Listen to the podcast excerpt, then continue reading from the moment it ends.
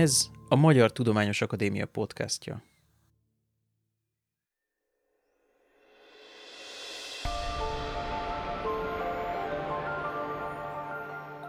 Az élet keletkezése ma is egy megoldatlan probléma, de sokkal többet tudunk róla, mint mondjuk húsz-harminc évvel ezelőtt, részben azért, mert jobban tudjuk, hogy mi az, amit nem tudunk.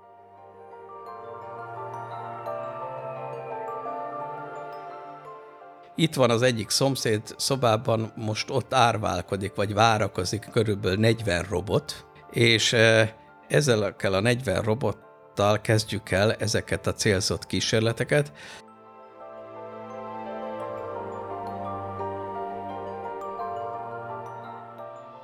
Pontosan a mostani korban, ahol globálissá váltak a problémák, kell szembesülnünk azzal, hogy nem biztos, hogy a mi fejlődésünk olyan töretlen lesz.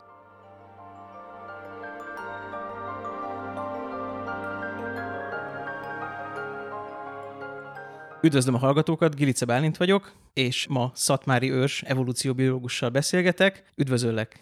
Üdvözlöm a hallgatóságot! Amikor megbeszéltük ezt az interjút, akkor azt mondtad, hogy hát lenne, lenne miről beszélned, most nagy híreid vannak.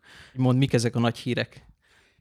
Talán a legnagyobb hír az, hogy sikerült megalapítani az Evolúciótudományi Intézetet az Ökológiai Kutatóközponton belül. Ez azért nagyon jelentős, mert az evolúció lényegében az a terület, ahol a biológia alapvetően eltér a fizikától és a kémiától, és ahol többet nyújt, mint azok.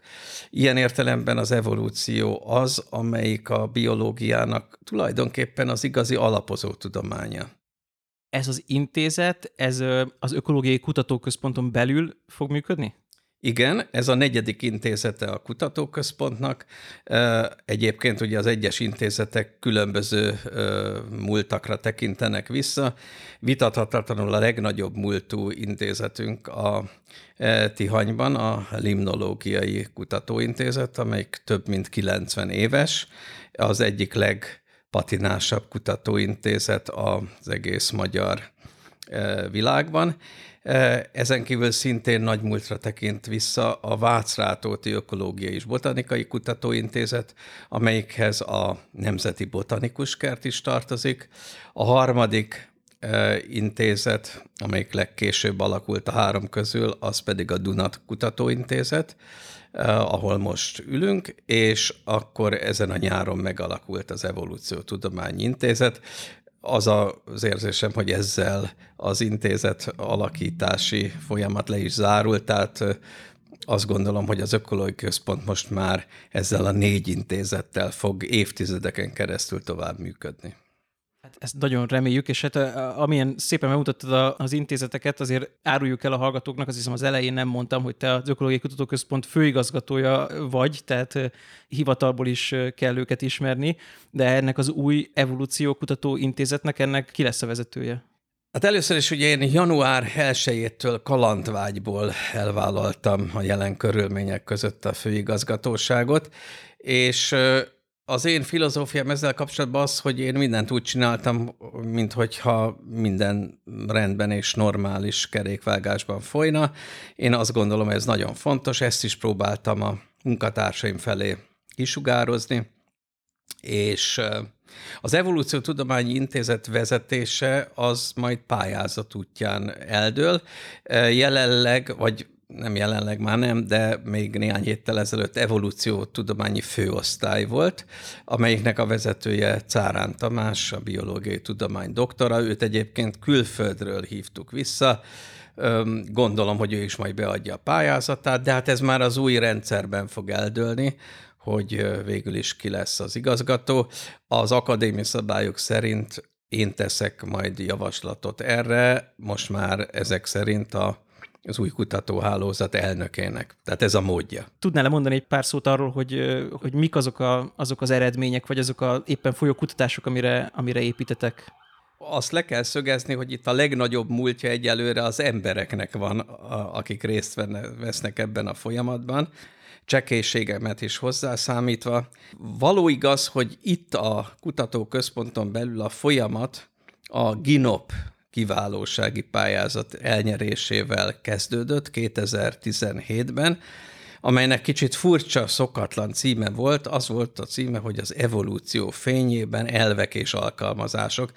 Általában az ilyen projekteknek nem szoktak ilyen poétikus címei lenni, ezt én direkt adtam ezt a címet, a, és a, ugye ez még Pálinkás en ká ef i há elnök úr idejében indult el ez a pályázati folyamat, aztán ugye az irányítóhatóságunk az a kicsit szokatlan módon a ginopok esetében a pénzügyminisztérium, de a, ezt a fajta magyar evolúciótudományi iskolát, amelyik vitathatatlanul nagyon jelentős eredményekkel bír, ez a, tovább, ez a sikeres pályázat, ez tovább nyomta előre, és lényegében a GINOP projektből nőtt ki aztán a főosztály januártól, és a főosztályból pedig az intézet. Tehát ez a, tulajdonképpen a formai evolúciója ennek. Na most a témákat tekintve valóban azt kell mondjam,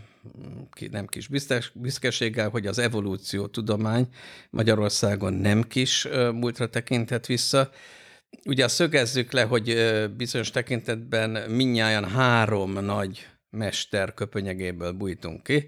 Vida Gábor, aki egyébként az evolúciógenetika oktatását megalapozta az országban. Vida Gábor, a néhai Juhász Nagy Pál, ugye az elméletökológia és a néhai Gánti Tibor, ugye az élet keletkezésével kapcsolatos kutatások. Tehát mindnyájunkat vissza lehet vezetni ennek a három embernek a hatására, és persze vannak nagy külföldi mentorok is, mint az én szintén sajnos már néhai szerzőtársam, John Maynard Smith, akivel együtt két könyvet is írtunk, ezt a magyar közönség is ismerheti, az evolúció nagy lépéseivel kapcsolatos témakör, a, amelyet világviszonylatban mondhatom így, hogy John és én alapoztunk meg. Tehát ez ma is az egyik fő témája az intézetnek, de ezen kívül vannak nagyon hangsúlyos egyéb témák, ilyen például a kooperáció evolúciójának kutatása általában.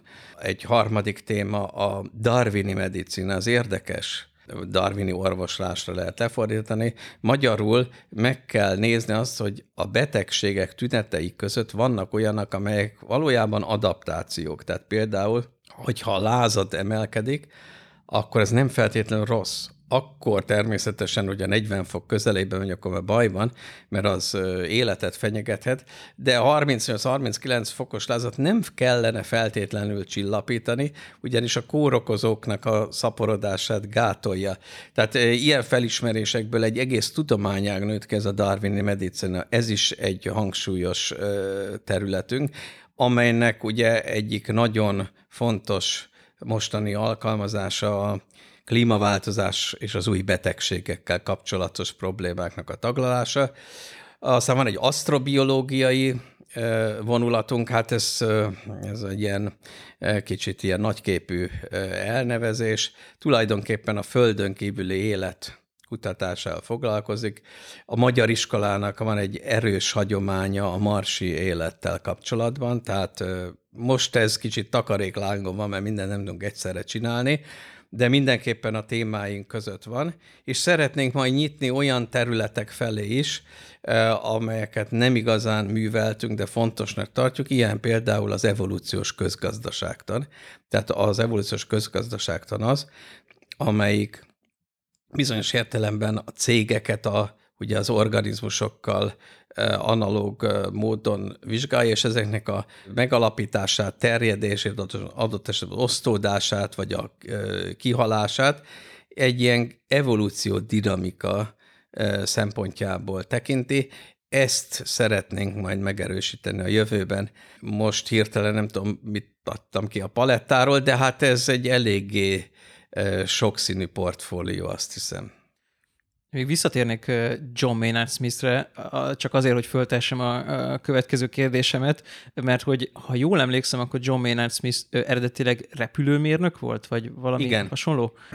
És hát a kérdés ebből az lenne, hogy azért ez, hogy evolúció biológia, talán most már tanítanak ilyesmit, vagy ennek az alapjait a, a biológus szakon, de azért én nekem van egy olyan, olyan érzésem, meg tapasztalatom, hogy nem evolúcióbiológusként kerültek ki általában azok, akikből nagy evolúcióbiológus lett mára. Tehát, hogy ez még egy, még, még én úgy tudom, hogy egy viszonylag friss tudomány, honnan jönnek a kollégáid? Jó, hát most már itt a legnagyobb része biológus, azért uh-huh. azt szögezzük le.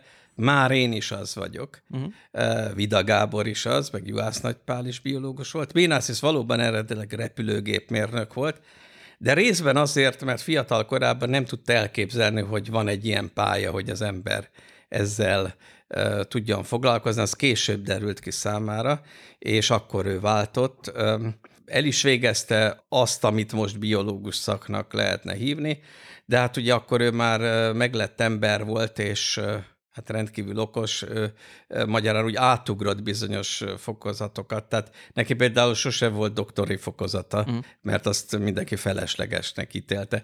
De valóban a repülőgépmérnök volt, de mások is kerültek egyáltalán biológiába, például az embriológiának a nagy öregje, egyébként nagyon jó kapcsolatban volt Maynard Smith-szel, Louis Wolpert, ő kultúrmérnök. Gánti Tibor egyébként vegyészmérnök volt, tehát tele vagyok mérnök, édesapám meg gépészmérnök volt, tehát tele vagyok mérnökökkel. Én egyáltalán nem bánom ezt, ugyanis ugye elméleti biológiával foglalkozunk, amihez azért a matematikai szemlélet és a matematikai matematikai modellező készség az egy jó dolog, másrészt pedig hát a biológia működőképes szervezeteket termelt ki, tehát ezeknek a megértésében egyfajta, most jó értelemben vett mechanisztikus szemlélet egyáltalán nem rossz. Uh-huh.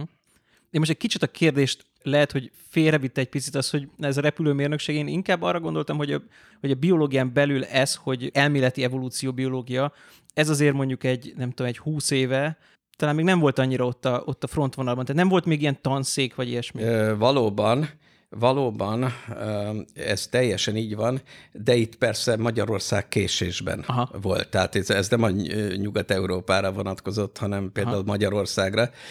El annyira, hogy nagyon sok ember meg volt győződve, hogy én valami evolúciós intézetet vagy tanszéket vezetek itt Magyarországon, és rendkívül meg voltak ütközve mindig, amikor mondtam, hogy hát ilyen nincs, és akkor úgy üveges szemekkel néztek rám, akkor volt, aki megkezdte, akkor mire használ téged az ország? Keresetlen kérdéseket lehetett kapni. Na mindegy, ez az idő elmúlt, tehát a magyar oktatásban is, és a magyar kurrikulumban is. Ugye én az evolúció biológiából lettem akadémikus, hm. nem tudom, tizenvalány évvel ezelőtt. Tehát most már ez egy Magyarországon is polgárjogot szerzett, most már bevett tudományos diszciplina és punktum. Vannak más csoportok is, akik nagyon komolyan foglalkoznak evolúcióval. Most rögtön nekem a Nagy László és Pál Csaba jut eszembe Szegedről, de biztosan vannak többen is. Ő, ővelük fogtok együttműködni, vagy már együttműködtök? Hát ugye Pál Csaba doktoranduszként a tanítványaim között van, a Papp Balázs úgy szintén, Nagy Laci munkásságát a gombák evolúcióval kapcsolatban nagyon nagyra becsülöm. Tehát van egy egy személyes kapcsolat is, és természetesen, hogyha úgy adódik, akkor nagyon boldogan működünk együtt, de az együttműködés mindig olyan, hogy annak egy konkrét célja kell, hogy legyen. És az egyáltalán nem rossz, sőt kifejezetten jó, hogyha párhuzamosan több iskola vagy műhely létezik egy disziplinában, egy országban. Egyrészt azért, mert egy csoport nem, vagy egy, még egy intézet se érthet mindenhez, ez az egyik dolog. A másik dolog pedig az, hogy a monokultúrák azok mindig veszélyesek. A mezőgazdaságban is nagyon sérülékenyek.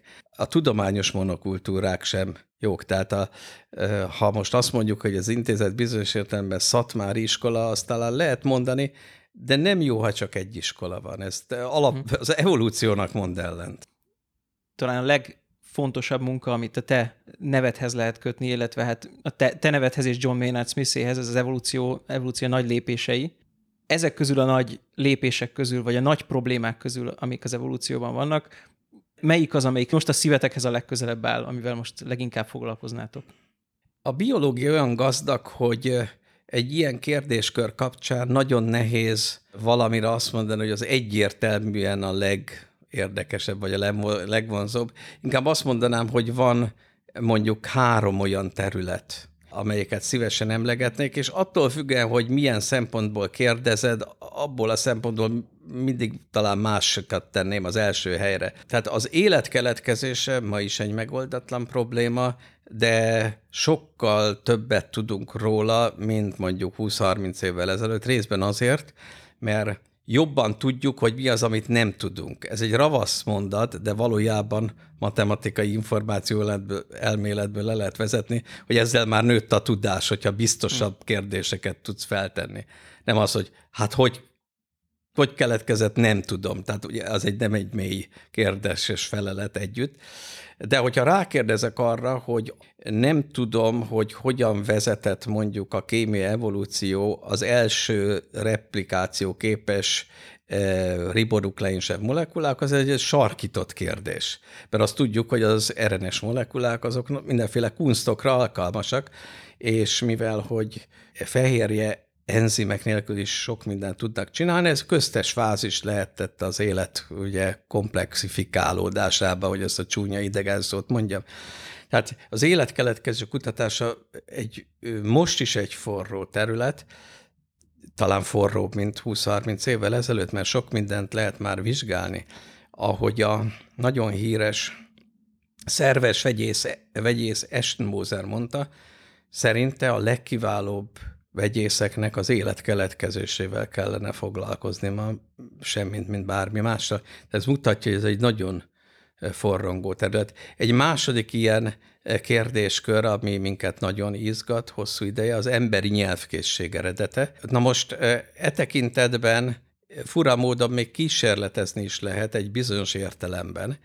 Tehát elképzeljük azt, hogy milyen lépések vezethettek egy egyszerű nyelv kialakulásához, mondjuk a Homo erectus korában, több mint két millió évvel ezelőtt, és akkor azt mondjuk, hogy ha ez így van, akkor ezt adott esetben mesterséges ágensekkel is lehet tesztelni. Itt van az egyik szomszéd szobában, most ott árválkodik, vagy várakozik körülbelül negyven robot, és ezzel kell a negyven robottal kezdjük el ezeket a célzott kísérleteket. Egyébként a negyven robot is a GINOP számláját terheli, és most egy élvonal pályázatra átáll ez a dolog. Itt ugye sok dologról van szó, evolúcióról, gyelvészetről, információfeldolgozásról, és a lényeg az, hogy a robotok segítségével ezt úgynevezett lehorgonyzott formában lehet csinálni. Magyarán a robotok a valódi fizikai világban kell, hogy eligazodjanak majd, és ugye olyan forgatókönyv van, hogy formálisan éhen halnak akkor, tehát nem juttak energiához, ha bizonyos feladatokat nem oldanak meg.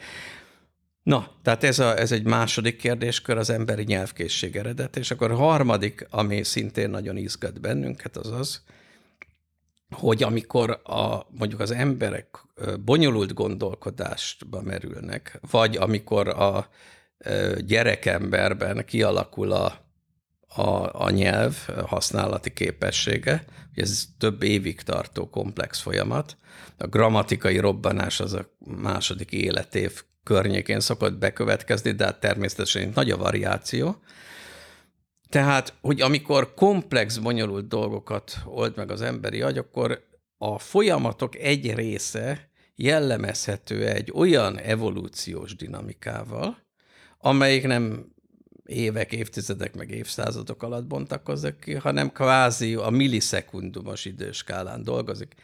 Önmagában ez a gondolat nem új, de a korábbi megközelítések részben félreértették az evolúciót, részben meg hát ugye sok minden akkor még nem volt vizsgálható, úgy gondoljuk, hogy most vizsgálható, itt bizonyos neurobiológusokkal, pszichológusokkal kell együttműködni annak érdekében, hogy megtudjuk, hogy erre a válasz igen vagy nem. Nem azt mondjuk, hogy ez az egész önmagában megoldja az agykutatás nyitva maradt kérdéseit, de ha igaz, akkor fontos hozzájárulást tehet eh, ahhoz, hogy teljesebben megértsük, hogy a komplex gondolkodás eh, az hogyan alakul ki, hogyan folyik le egy emberi agyban, és akkor megkérdezhetjük azt, hogy állatok esetében mi az, ami adott esetben ebből hiányzik a feltételek közül. Nem tudom, hogy jól értem el, hogy valami olyasmiről van szó, hogy, hogy vannak egymással versenyző valamilyen entitások az agyban, és akkor valahogy ezekre hat valami szelekció, és akkor ezekből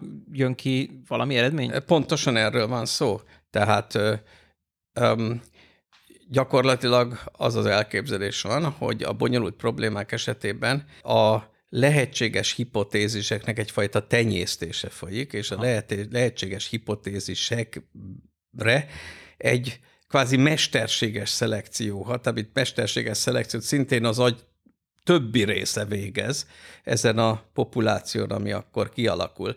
Ez egy teljesen tiszta gondolat, az empirikus validálása az nehezebb, de a mostani módszerekkel már azt hiszem, hogy ezt is meg lehet közelíteni. Tehát záros határidőn belül, mondjuk tíz-húsz éven belül, szerintem tudni fogjuk azt, hogy ebben a gondolatban rejlik-e valamilyen tényleg használható vagy sem. Ez igazi kutatás, nagy a rizikója, de potenciálisan a nyeresség is nagy.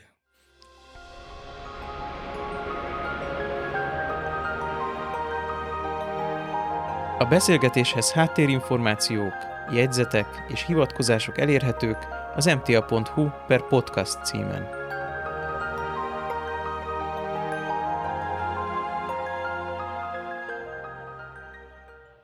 Még az életkeletkezéséhez visszatérve, ami még egy ilyen nagy téma mostanában, ugye, hogy elkezdünk látni más naprendszerekben is bolygókat, és emlékszem, hogy egy, nem is tudom hány éve készítettem veled egy interjút, és akkor, akkor egy kicsit ilyen borongós képet festettél arról, hogy mire számítunk a, az exobolygókon. Optimistább vagy egy kicsit már? Ö, nem vagyok optimista. Szeretném, hogyha például életet találnánk az Európán, vagy az Enceláduson, ugye ezek Jupiter és Szaturnusz holdak.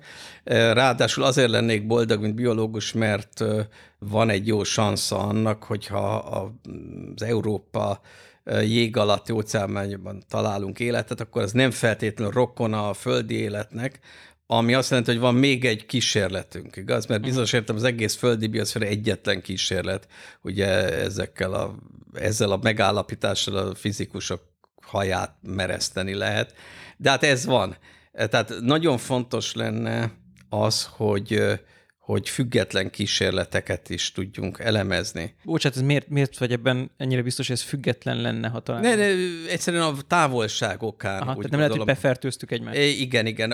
Az, hogyha a Marson van, vagy volt élet, az jóval nagyobb eséllyel rokon a földinek. Aha. Még olyan elképzelés is van, hogy a, hogy a Marson alakult ki eredetileg a földi élet, mert akkor fura módon ott jobbak voltak a körülmények mindint, és akkor ugye a um, bolygóközi közlekedéssel, tehát a, a meteorokkal, egyebekkel, becsapódásokkal fertőzte meg a Földet, ezt valószínűleg soha nem fogjuk tudni eldönteni, de a lényeg ebből az, hogy a marsi élet, ha volt vagy van, akkor az valószínűleg közeli rokonunk. Az Európa esetén bízhatunk abban, hogy nem vagyunk rokonai egymásnak, és ez nekünk nagyon jó lenne.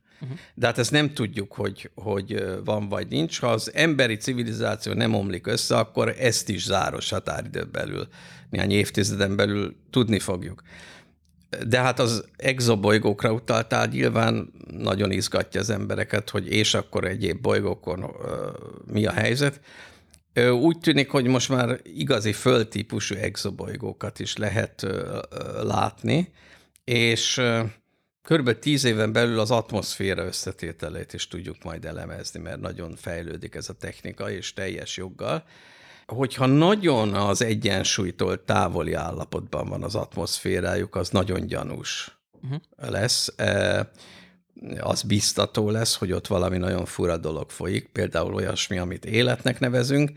Mindazonáltal az én pessimizmusom töretlen. Én azt hiszem, hogy könnyen elképzelni egyetlen egy érdekes atmoszférát sem fogunk találni, bár ne lenne igazam, tehát nehogy valaki félreértse, hogy én mit szeretnék.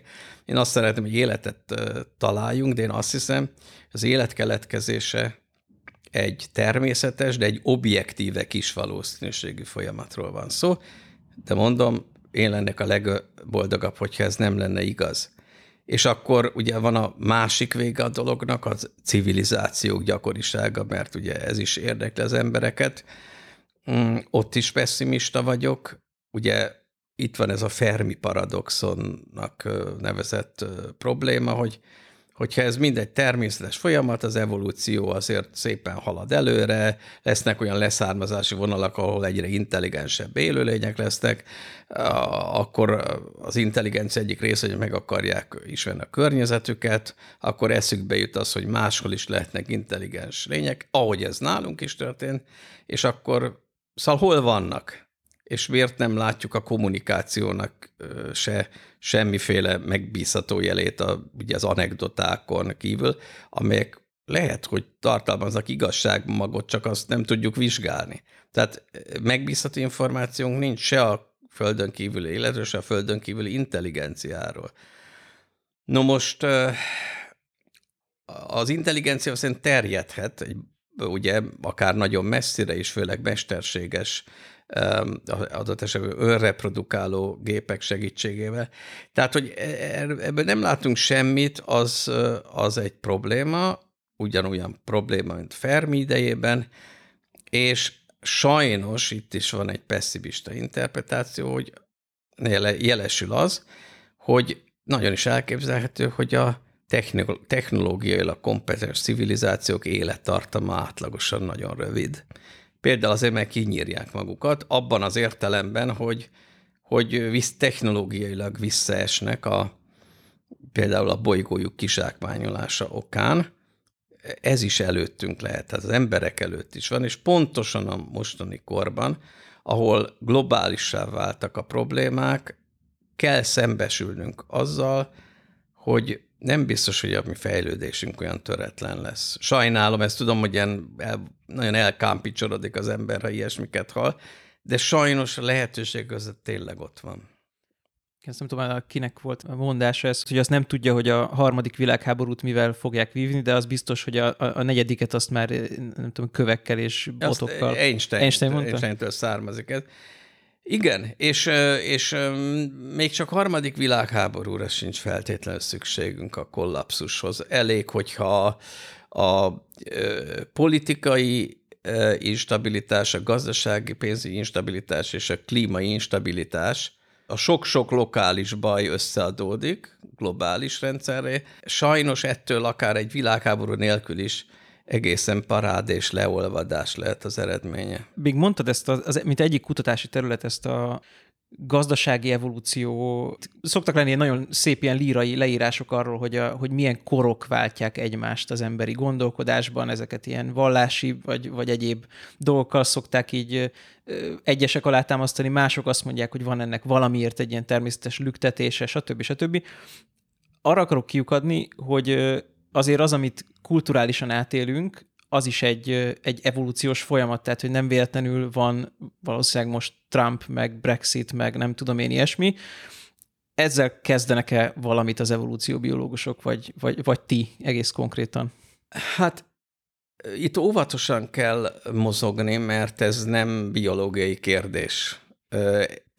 Általánosított értelemben lehet azt mondani, hogy ez valamiféle evolúciódinamikai kérdés természetesen, de ahhoz, hogy ebben az ember valami tényleg használhatót mondjon, ott különböző emberek együttműködésére van szükség. Tehát itt szociológusok, politológusok, történészek és az evolúciódinamika szakértői hát össze kell, hogy dugják a fejüket, ez, ez nem egy egyszerű probléma, és, és nem szeretem a, nem szeretem a hübriszt, tehát eh, ahogy nem szeretem azt, hogy tudatlan fizikusok újra felfedezzék azt az evolúció dinamikát, amit mondjuk Fischer ezerkilencszázharmincban csinál, csak jobban. Azt se szeretem, amikor arrogáns biológusok azt hiszik, hogy a anélkül tudnak valami fontosat mondani a társadalomról, hogy kinyitottak volna egy társadalomtudományi könyvet. Uh-huh. Nem, es, nem, nem, nem nulla a valószínűsége, csak nem nagy. Uh-huh, uh-huh.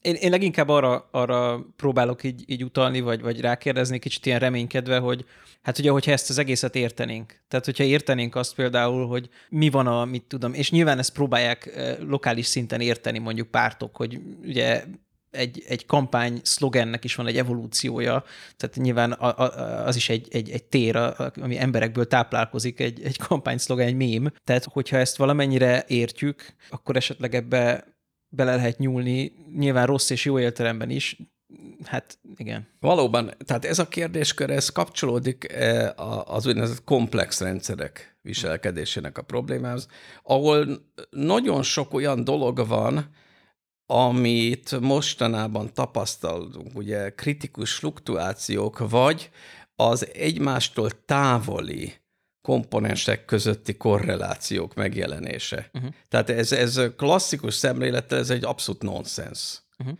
De a komplex rendszerek dinamikájában ez egy ismert folyamat, hogy, hogy térben távoli dolgok között is korreláció épülhet fel. Hogyha az ember megnézi mostanában a társadalmi jelenségeket, akkor egész fura példákat találhat erre. Tehát ebben is szükség van a modern tájékozottságra.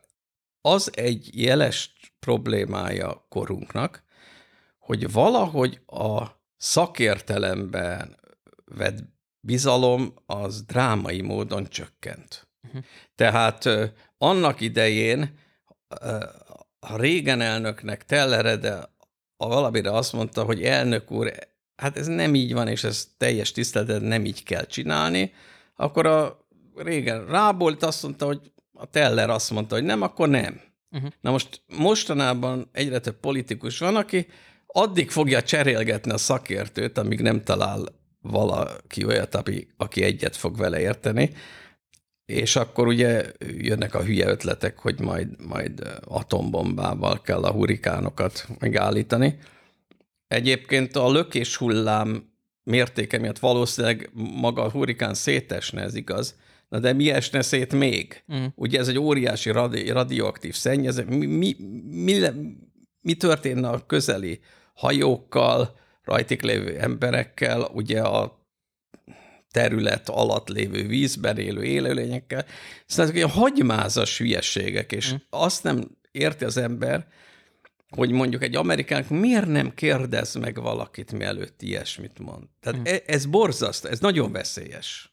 Nem akarok már nagyon mélyen belemenni, de hogy itt azért, azért nyilván arról van szó, hogy olyan választóknak tetszik ő, akik szintén azt mondják, hogy hát csodába, hogyha e, itt van az atomunk, miért ne, miért ne oldjuk meg ezzel, vagy ha, tehát ha van egy probléma, akkor arra miért nincsen egy egyszerű válasz, és hogy e, azért, ne okoskodjunk. Mert régen se volt mindenre egyszerű válasz, de ráadásul az életünk komplexebb, objektíve komplexebbé vált, mint korábban. Ezt egy olyan felismerés, amit mindenkinek az agyába bele kéne plántálni. Következésképpen a szakértelemnek nem úgy a lefele, hanem fölfelé kellene menni a megbecsültségben. Hmm.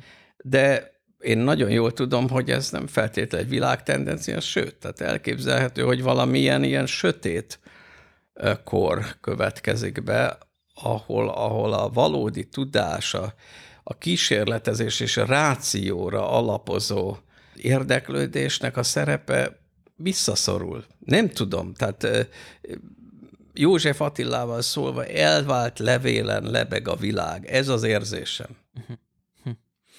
Hát semmiképp se ezzel a gondolattal fejezzük be, hanem kicsit térjünk vissza a, a, nem tudom, a földre, de azért még mindig az evolúciónál maradva kipróbáltad magad, és még próbálod is, mint főigazgató, ami ugye egy marha nagy intézménynek az átlátása és, és összefogása. Ezzel kapcsolatban lenne egy evolúciós kérdésem, hogy magának a tudományos kutatásnak, a kutatók együttműködésének, ennek az egész szervezetnek is van nyilván egy evolúciója, tehát valahogy ez változik, mint ahogy látjuk több kutatóintézetben, hogy elkezdenek átszakadni a, a határok, a kutatócsoportok talán nagyobb hangsúlyt kapnak. Te ezt hogy látod ezeket a változásokat?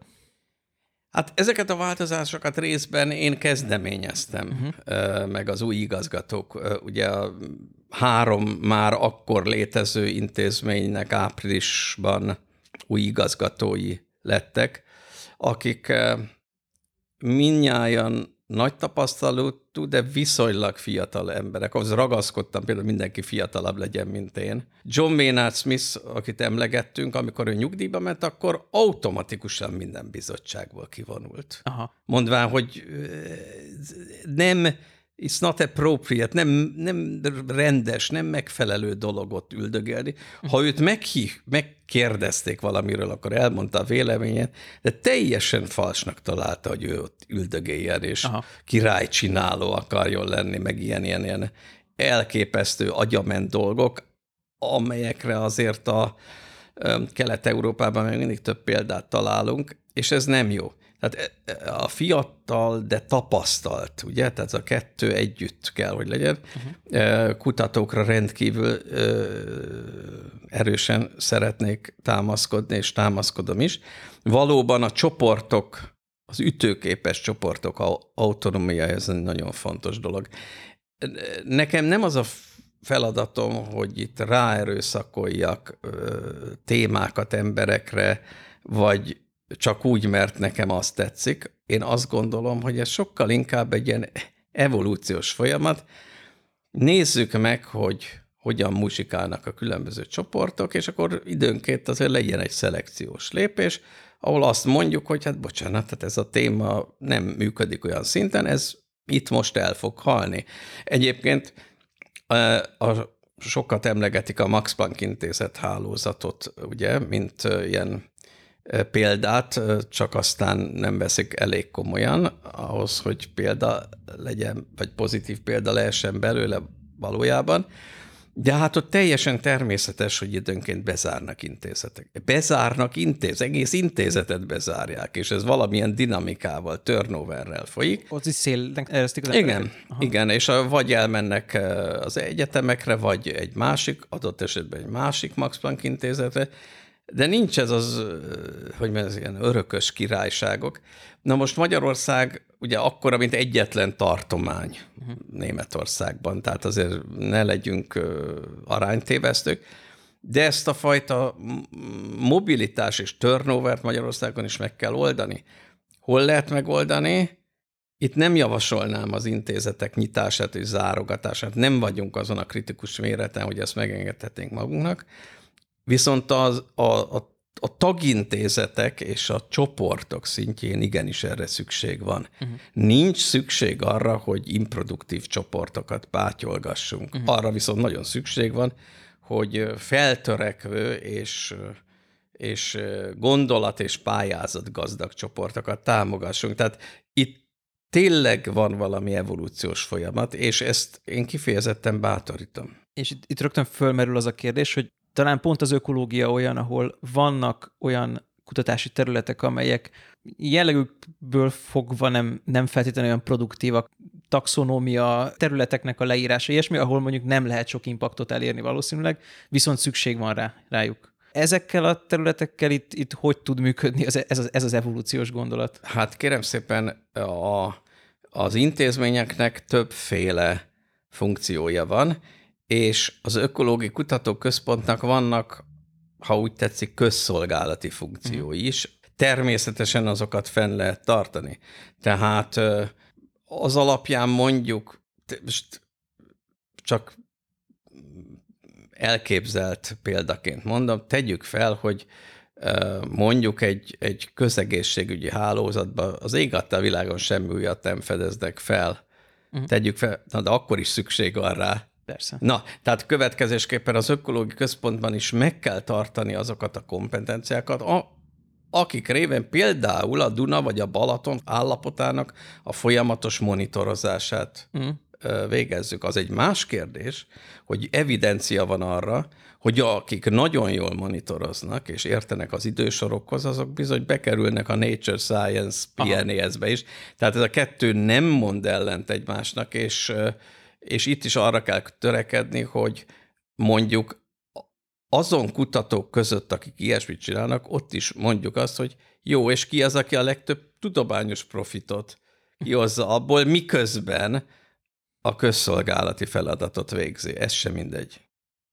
Nem lehet megkerülni azt a kérdést sem, hogy azért itt volt egy nagy változás. Talán amikor ez, ez a podcast beszélgetést felvesszük, akkor még talán az em té á alatt vagy, de, de amikor megjelenik, akkor már az Eötvös Loránd kutatási hálózat kötelékébe tartozol hivatalosan.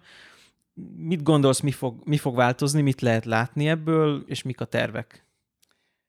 Hát...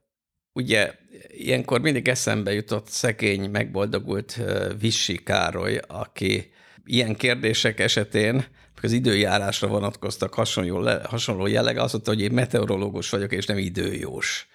um, no, szóval több dolog egyszerre igaz.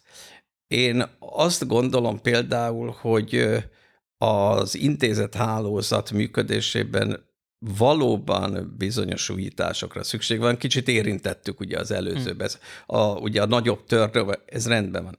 Ett, ettől még nem kellett volna feltétlenül elszakítani az akadémiától, bár az is igaz, hogy a közgyűlés, mint olyan, az nem alkalmas egy kutatóhálózat igazi felügyeletére és menedzselésére, ami azt jelenti, hogy ezt az irányító testületet létre lehetett volna hozni az akadémián belül is, de a megfelelő autonóm jogosítványokkal. Zárójeles kérdés, hogy az á ká té vagy á ká vé té, tehát Akadémiai Kutatóhelyek Tanácsa, illetve kutatóhelyek vezetőinek tanácsa, az nem pont ezt csinálta elvileg? E, nem igazán. Aha. Nem volt ütőképes, nem volt, de nem is voltak meg igazán a jogosítványi hmm. hozzá. Tehát valami reformra biztos, hogy szükség lett volna egyébként is. Ez tökéletesen rendben van. Viszont tényleg meg lehetett valósítani, lehetett volna valósítani más úton is, most ez megtörtént velünk, történelmileg úgy alakult, hogy nem így lett. Nem sokat tudunk arról, hogy valójában milyen prioritások, vagy milyen irányítási gesztusok lesznek. Meglátjuk. Én mindenkinek azt szoktam mondani, és ezt próbálom kisugárzni a munkatársai felé, hogy nyugi, várjuk meg, nézzük meg, addig is dolgozzunk, mert azért fizetnek bennünket. Megjegyzem, sok kárt okoz ez az átállás, mert nagyon sok az olyan munka most, most már hónapok óta, amelyek hát nem a kutatással kapcsolatosak, hanem az átmenettel magával. Jó, de ez majd előbb-utóbb lezárul, és akkor nézzük meg, hogy tényleg hogyan tudunk alkotni, kutatni, és akkor majd mindenki eldöntheti, hogy részt akar venni a rendszerben továbbra is, vagy nem akar. Persze, itt korlátok vannak, ahogy Lovász elnök úr mondotta volt, mi nem mehetünk el testületileg Bécsbe, igaz-e? Ugye? Tehát, bocsánat, én személy szerint egy hét alatt elbertek Münchenbe. Tudom, mert, mert, mert létező megegyezés van rá.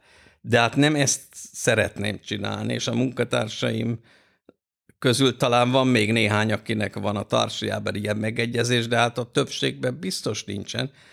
Magyarán mi itthon szeretnénk az alkotó munkát szervezni, folytatni, és mondjuk azt, hogy bízunk abban, hogy az új struktúrán belül is azok lesznek többségben, azt gondolják, hogy igen, ez a ti feladatotok, akkor csináljátok, esetleg a pénzt is megemeljük hozzá. Ilyet is lehet hallani. Még egyszer, tehát ö, mindenkit mindenféle fronton nyugalomra szeretnék most inteni, és nézzük meg, hogy hogyan működik a rendszer. Nem tudom, hogy hogy fog, lehet, hogy rossz lesz, és akkor bizonyos emberek azt fogják mondani, hogy nekem ebből elég. Lehet, hogy jó lesz, és akkor azt mondjuk, jó, hát akkor a, utólag megbékélünk a helyzettel, és akkor dolgozunk a, a magyar tudomány és a saját üdvünkre. Meg fogjuk látni. Uh-huh.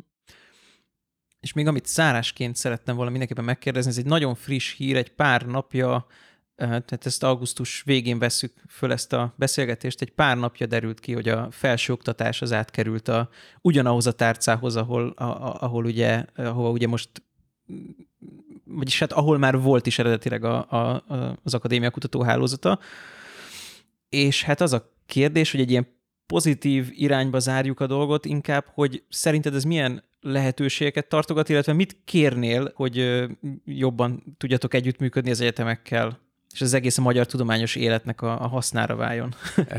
Ez egy jó kérdés, ugye erre, ez valami ilyesmi kérdésre mondta annak Diana Maynard-Smith egyszer a fülem hallatára, hogy hát nehéz erre egy rövid és informatív választ adni. Talán kiemelhetünk azért néhány mozzanatot. Azt gondolom, hogy igenis diszkriminálni kell az egyetemek között. Uh-huh. A jelen pillanatban úgy gondolom, hogy nincs egy igazán elit egyetemünk. Azt lehet tudni persze, hogy milyen erők mozdulnak meg adott esetben egy ilyen kijelentés ellen. Uh-huh. Ugye minden képviselő azt szeretné, hogyha az ő képviselőti körzetében lenne felsőoktatási intézmény, ami van, azt ne zárnák be. Mert jó, de az országos szintű politikának pont az a felelősség, hogy országos szintű stratégiákat valósítson meg. Tehát azt gondolom, hogy igenis ki kell jelölni véges kevés egyetemet, ahol más lesz az oktató-hallgató arány, nem feltétlenül azt fogjuk nézni a vizsgán, hogy most akkor, ha megbuktatjuk, akkor mi lesz a fejkvótával, és a többi. Tehát ezt egyszerűen, nem tudom kinek a nevében, el kell egyszer dönteni, és akkor vállalni kell ennek a végrehajtását. Ez az egyik dolog. Másik dolog az az, hogy például igencsak bátorítanám azt, hogy az ilyen magas szintű egyetemek és a kutatóintézetek között például olyan típusú együttműködések jöjjenek, hogy mondjuk például kihelyezett tanszékek uh-huh. jöjjenek létre. Nem látom értelmét annak, hogy összeolvasszák a az egyetemeket és a kutatóintézeteket. Ezt még Németországban is felmerült, aztán elvetették és jó okkal, de azt, hogy hogy nagyobb legyen az átjárás a kettő között, uh-huh. és legyenek közös szervezeti egységek, azt igenis bátorítanám.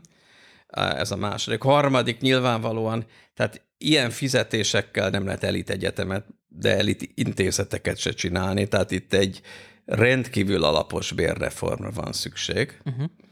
És hát a bürokratikus feltételeken mélyen változtatni kell. Tehát amikor egy Nobel-díjas vendéget adott esetben idejönne, vagy egy akadémiai volt elnök máshonnan, és akkor hajlandó lenne itt hónapokat tölteni, és akkor valaki kéri az ő PhD-jének a másolatát, ez egy agyrém. Nem tudom, hogy tetszik-e érteni.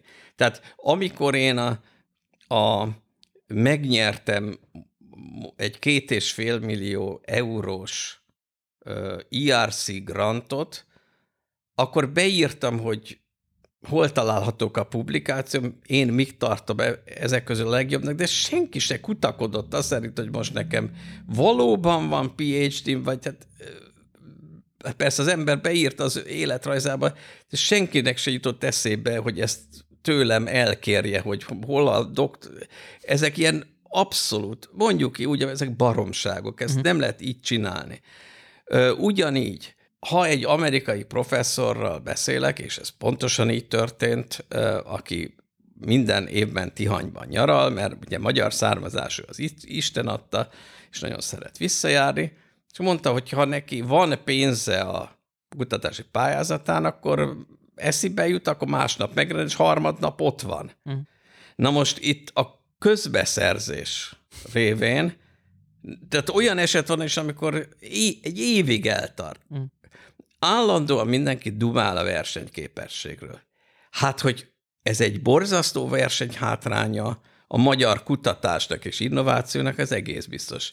Ettől úgy, ahogy van, meg kell szabadulni, nagy levegőt kell venni, és azt kell mondani, hogy itt a vége, ha tényleg akarunk valamit, akkor vállalni kell, a lobbikkal, meg a nem tudom kikkel való konfrontás, azt mondani, hogy értsétek meg, fiúk, ez így nem megy tovább. Hát nagyon szépen köszönöm, reméljük, hogy akkor ez meghallgatásra, meghallgatásra kerül. Köszönöm szépen az interjút. Nagyon szépen köszönöm.